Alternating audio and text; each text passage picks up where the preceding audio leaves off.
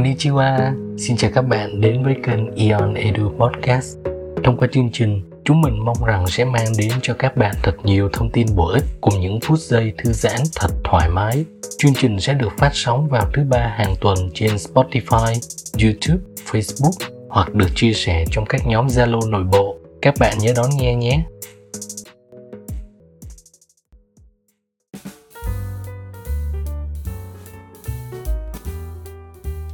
Làm việc nhóm là hoạt động thường xuyên và không kém phần quan trọng trong quá trình làm việc của bất kỳ ai. Hầu hết, tất cả các ngành nghề hiện nay đều yêu cầu nhân viên có kỹ năng này nhằm phục vụ công việc chung được hiệu quả. Vậy để hiểu rõ hơn tầm quan trọng và cách cải thiện kỹ năng làm việc nhóm, hôm nay mình muốn chia sẻ với các bạn về mô hình 5 giai đoạn phát triển của nhóm. Tác giả của mô hình này là bruce tuckman nhà tâm lý học người mỹ. Ông đã đưa ra mô hình phát triển nhóm mạnh mẽ vào năm 1965 và vẫn được sử dụng rộng rãi cho đến ngày nay. Vậy, mô hình Tuckman là gì? Hãy cùng mình tìm hiểu thêm nhé. Theo Bruce Tuckman, mô hình này sẽ chia chặng đường thành 5 giai đoạn. Thứ nhất, forming, giai đoạn hình thành. Thứ hai, storming, giai đoạn sóng gió. Thứ ba, norming, giai đoạn ổn định. Thứ tư, performing, giai đoạn hiệu quả. Và thứ năm, adjourning, giai đoạn thoái trào. Hãy hình dung chúng ta đang lập ra một nhóm để thực hiện một dự án cải tiến. Nhóm sẽ có các giai đoạn như sau. Giai đoạn 1, forming, hình thành. Giai đoạn này là lúc các thành viên trong nhóm gặp gỡ và tìm hiểu về dự án cũng như vai trò và trách nhiệm chính thức của họ. Các thành viên trong nhóm có xu hướng độc lập và không cởi mở trong giai đoạn này giai đoạn này cũng liên quan đến việc thử nghiệm người lãnh đạo được chỉ định hoặc đã được bầu chọn các thành viên trong nhóm cũng đang khám phá xem nhóm sẽ hoạt động như thế nào về những việc cần phải làm và ai sẽ chịu trách nhiệm cho từng nhiệm vụ. Giai đoạn 2, storming, sóng gió. Trong giai đoạn này, nhóm bắt đầu giải quyết công việc dự án, các quyết định kỹ thuật và phương pháp quản lý dự án.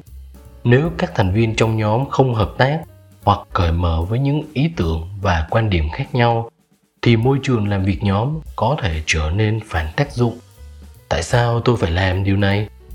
Ai đã thiết kế dự án này ngay từ đầu? Tại sao tôi phải nghe lời anh? Tôi có thể thực sự là chính mình, có quyền lực và được chấp nhận hay không? Có một số bước bạn có thể thực hiện giúp tránh bị kẹt trong giai đoạn sóng gió để phát triển nhóm. Hãy thử những cách sau nếu bạn cảm thấy nhóm mà bạn tham gia chưa tiến triển tốt. Thứ nhất, bình thường hóa xung đột. Hãy cho các thành viên biết đây là một giai đoạn tự nhiên trong quá trình hình thành nhóm. Thứ hai, quan tâm đến mỗi cá nhân. Tiếp tục làm cho tất cả các thành viên cảm thấy được là một phần của tập thể và mời gọi các quan điểm các buổi brainstorm giúp thúc đẩy sự sáng tạo và đổi mới. Thứ ba, đảm bảo rằng mọi người đều được lắng nghe, tạo điều kiện cho các cuộc thảo luận sôi nổi và giúp những người tham gia hiểu nhau hơn. Thứ tư, hỗ trợ tất cả các thành viên trong nhóm. Điều này đặc biệt quan trọng đối với những người cảm thấy bất an. Thứ năm, tích cực. Đây là điểm chính cần nhớ về khả năng hoàn thành mục tiêu của nhóm. Thứ sáu đừng vội vàng phát triển nhóm. Hãy nhớ rằng, để vượt qua giai đoạn sóng gió, có thể mất rất nhiều nỗ lực. Giai đoạn 3 norming ổn định. Trong giai đoạn này, các thành viên trong nhóm bắt đầu làm việc cùng nhau và điều chỉnh thói quen cũng như hành vi làm việc của họ để hỗ trợ nhóm. Các thành viên trong nhóm học cách tin tưởng lẫn nhau. Các thành viên bắt đầu trao đổi với nhau suôn sẻ hơn tham khảo ý kiến lẫn nhau và yêu cầu sự trợ giúp khi cần thiết. Các ý kiến mang tính xây dựng bắt đầu xuất hiện. Mọi người nhìn vào mục tiêu chung và có cam kết mạnh mẽ hơn trong công việc. Các quy tắc mới được hình thành và tuân giữ để giảm thiểu mâu thuẫn, tạo không gian thuận lợi để các thành viên làm việc và cộng tác. Giai đoạn 4 performing, hiệu quả.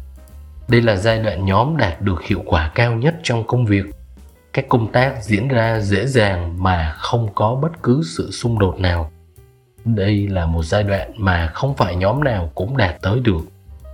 Ở giai đoạn này, các quy tắc được tuân thủ mà không gặp bất cứ khó khăn nào. Các cơ chế hỗ trợ lẫn nhau trong nhóm phát huy hiệu quả tốt. Sự nhiệt tình và cam kết của các thành viên với mục tiêu chung là không còn nghi ngờ gì nữa. Giai đoạn 5, journey, thoái trào. Giai đoạn này cũng được gọi là deforming and mourning.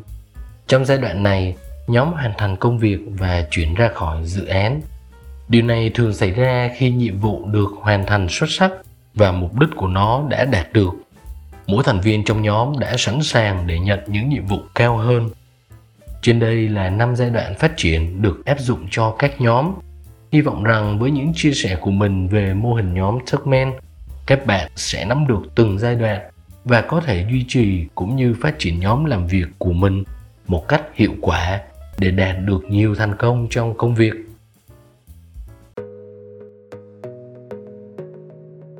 cảm ơn các bạn đã lắng nghe Ion Edu Podcast. Hãy chia sẻ với chúng mình những đề tài mà bạn quan tâm thông qua trang Facebook Ion Việt Nam Academy. Đừng quên nhấn subscribe kênh YouTube để có thể trở thành người đầu tiên lắng nghe những tập podcast của chúng mình nhé. Hẹn gặp lại các bạn vào những tập sau.